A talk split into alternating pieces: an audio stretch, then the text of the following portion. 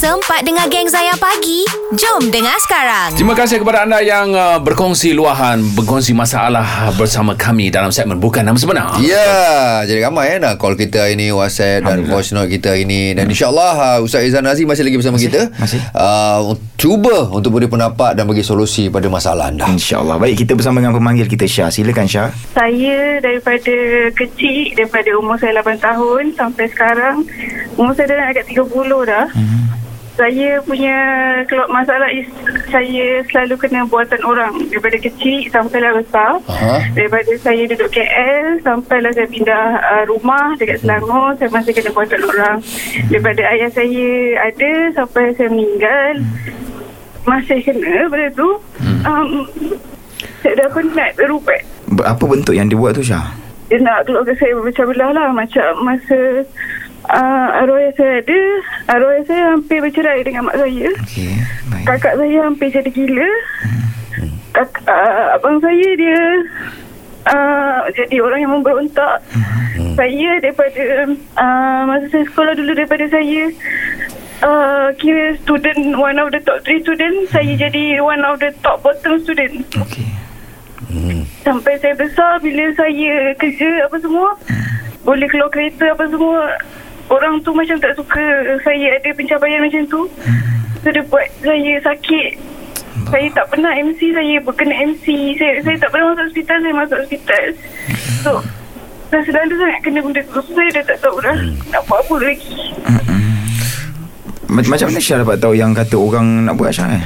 Pernah buat asyifat juga. Semua pernah buat. Tapi saya still tak boleh terlepas daripada Okay, maksud, saya- mas, maksudnya ustaz tu yang bagi tahu pada awak Ah, dan betul. keluarga bahawa Ah, bagi ada tahu. orang tak puas hati and then dia buat sesuatu macam itu. Ah betul ni bukan benda yang mudah lah. Saya kira-kira tu lebih kurang lebih 20 tahun juga.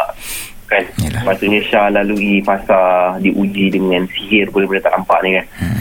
Saya yakin Syah dan keluarga dah berubat dengan banyak tempat, banyak kaedah, banyak ustaz dah. Dan of course dah banyak lah duit yang kita dah spend untuk kita ni nak sihat. So saya bukan kat sini nak nak menasihatkan Syah untuk uh, apa tu? Uh, pergi berubat lagi ber- tak cukup lagi sebab saya yakin dah banyak lah perubatan yang Syah dah buat dan banyak lah advice-advice yang Syah dah dengar.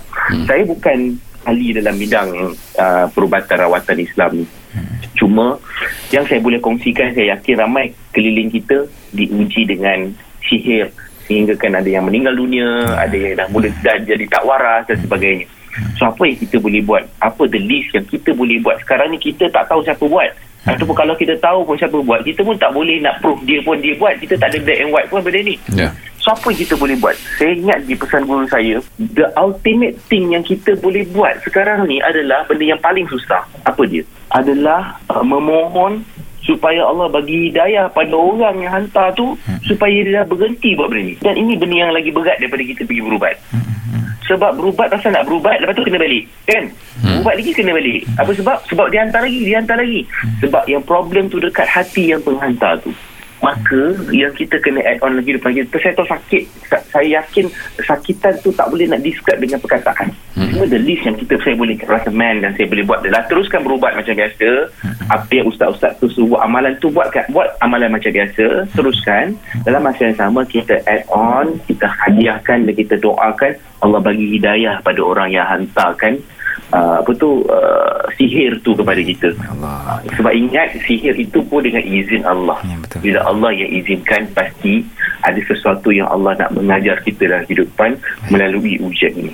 Baik. InsyaAllah saya doakan Syah dan keluarga terus kuat melalui ujian-ujian yang Allah hadiahkan buat Syah sekeluarga. InsyaAllah. Baik. Terima kasih banyak Ustaz Atas bimbingan tu Ustaz. Ah. Macam-macam masalah kita dengar Tiap-tiap pagi ni. Untuk kita juga Dan mungkin untuk orang sekeliling Yang ada masalah yang sama Saya percaya. Kita ada berapa juta pendengar Dekat Malaysia ni kan? Hmm. Mungkin ada masalah yang sama. Tapi tu Kami di sini hanya mampu mendoakan Supaya Allah memudahkan Urusan anda semua. InsyaAllah. Ya insyaAllah. Uh, Terima kasih kepada Ustaz Izan Azri. Ustaz, terima kasih, Ustaz, terima Ustaz. kasih banyak Ustaz Sama-sama Mawi Anas FBI.